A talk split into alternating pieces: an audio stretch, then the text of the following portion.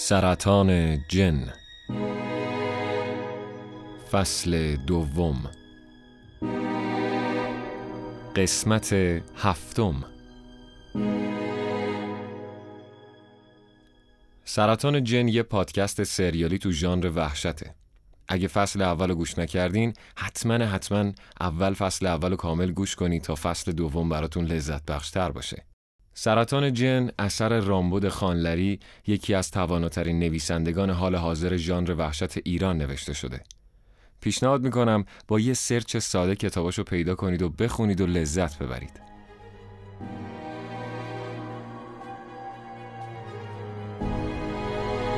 تا حالا شده بخوای جای آدمای فیلمای ترسناک باشی و از نزدیک لمس کنی حس و حال اون لحظه رو؟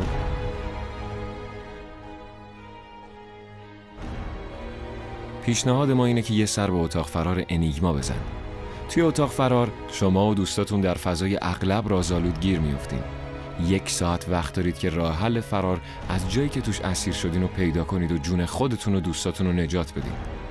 البته که با اتفاقای ترسناکی که براتون میفته اونقدر هم راحت نیست. لینک سایت و اینستاگرامشون توی توضیحات هست.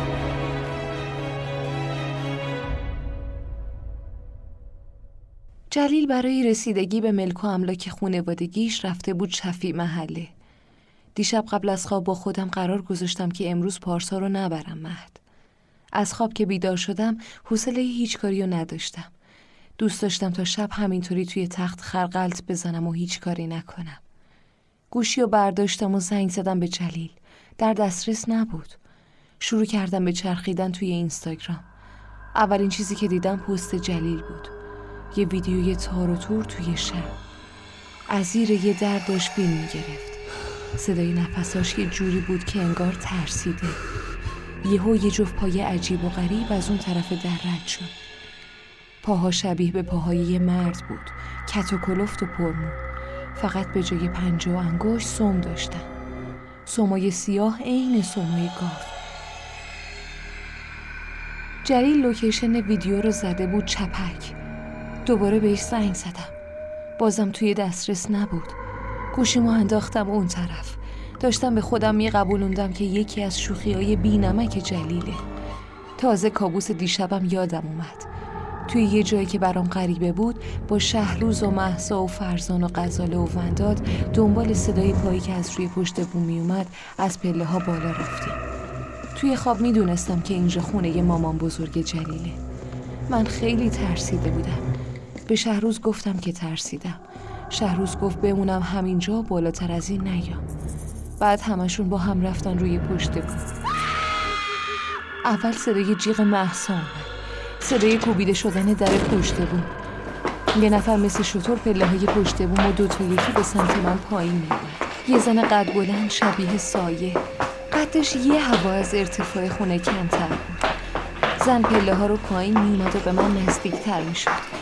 من ترسیده بودم. نمی‌تونستم قدم از قدم بردارم. زن پرید روی من. توی خواب جیغ زدم اما صدام در نمیومد. از خواب پریدم. تازه فهمیدم چرا قبل از هر کاری فکر نکرده به جلیل زنگ زدم. دیروز شهروز توی خواب باعث شده بود که بعد از سالها دلم براش تنگ بشه. عذاب وجدان گرفته بودم. خوب شد جلیل در دسترس نبود. حرفی نداشتم که بهش بزنم. همونطوری که حرفی نداشتم به شهروز بزنم. خودمم نمی‌دونم چی شد که شهروز ول کردم و با جلیل عروسی کردم. انگار که از روی چند سال زندگیم پریدم. نمی‌دونم من و جلیل کی عاشق و معشوق شدیم. گوشیم که زنگ خورد با خودم گفتم حتما جلیله. از دیدن اسم شهروز روی موبایلم یخ کردم. چرا بعد از این همه سال درست فردای همون صبحی که خوابشو دیدم باید به هم زنگ بزنه؟ به خودم گفتم شاید اونم خواب دیشب منو دیده. شاید اونم دلش برام تنگ شده. عقلم می‌گفت نباید بعد از این همه سال جواب شهروزو بدم. اما جواب دادم. دوست داشتم بدونم بعد از این همه چرا درست فردای همون روزی که خوابشو دیدم به هم زنگ زده. گوشی رو با توپ پر جواب دادم. یادم نیست که چی گفتم. یادم نیست که چی شنیدم. شهروز تعجب کرده بود که من کجام. یه جوری حرف می‌زد که انگار تازه چند دقیقه است که با هم به هم زدیم.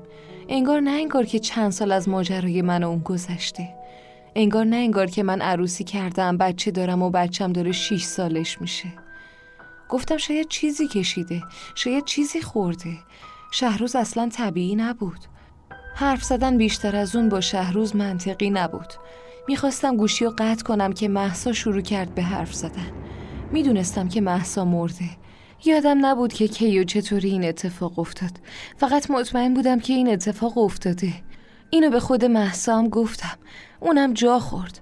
حتی توی خوابم از دیدن محسا تعجب کرده بودم چون مطمئن بودم که محسا مرده. توی خوابم از کی و چجوریش خبر نداشتم. اینو مطمئنم. گوشی رو قطع کردم. همه چی انقدر به هم ریخته بود که به خودم گفتم شاید هنوز از خواب بیدار نشدم. شاید توی خواب دارم خواب می‌بینم. شاید اونجایی که اون زنه به من رسید و من جیغ کشیدم آخر خوابم نبود. شاید هنوز خوابم و دارم خواب می‌بینم. اما می‌دونستم که خواب نیستم. می‌دونستم که همه این اتفاقات توی بیداری داره میفته فقط نمی‌دونستم که چه خبره و کی به کیه. گوشی رو قطع کردم و دوباره جلیل رو گرفتم. هنوزم در دسترس نبود. شهروز چند مرتبه دیگه هم زنگ زد و من همون کاریو کردم که باید در اولین مرتبه تماسش می‌کردم. جوابشو ندادم. دوست نداشتم دیوونه بازی بچه ها روزی که قرار بود به استراحت بگذره خراب کنه. دست و پامو کش دادم و توی تختم ولو و خیره به سقف نگاه کردم. دوست داشتم تا شب همین کارو بکنم بدون اینکه به چیزی فکر کنم. اما فکرم پر بود از مزخرف از ویدیوی جلیل از خوابی که دیده بودم از دلتنگی برای شهروز از اینکه واقعا چه بلایی سر رابطه ما اومد. از اینکه چی شد که من و جلیل با هم ازدواج کردیم؟ بازم از وجدان منو گرفت. این فکر را برای چی از سرم میگذشت؟ چیزی که مسلم بود این بود که شهروز دیگه توی زندگی من نبود و هم من و هم خودش باید اینو قبول می‌کردیم. همونطوری که توی تمام این سالا قبول کرده بودیم. به این فکر کردم که شاید واقعا شهروزم همون خوابی و دیده که من دیدم و برای رفع دلتنگی زنگ زده و یه بهانه دست و پا کرده. اینقدر فکرم احمقانه بود که روم نشد بیشتر از این بهش ادامه بدم ذهنم درگیر این بود که محسا واقعا کی و چرا مرده بود. اما محسا توی ذهن من تبدیل به یه حفره بینهایت و تاریک شده بود. فقط می‌دونستم چند ساله که مرده و بیشتر از این هیچی نمی‌دونستم. تنها علاج من پارسا بود. پارسا بود که می‌تونست منو از این فکرهای چرند بیرون بیاره. از تخت بیرون پریدم و رفتم توی اتاق پارسا. پارسا توی اتاقش نبود. به دنبال پارسا همه یه خونه رو زیر و رو کردم. هیچ اثری از پارسا نبود. به دلشوره افتادم. تقریبا از اون وقتی که پارسا رو ندیدم مطمئن بودم یه اتفاقی براش افتاده. مطمئن بودم که پارسا گم شده و گشتن دنبالش هیچ فایده ای نداره.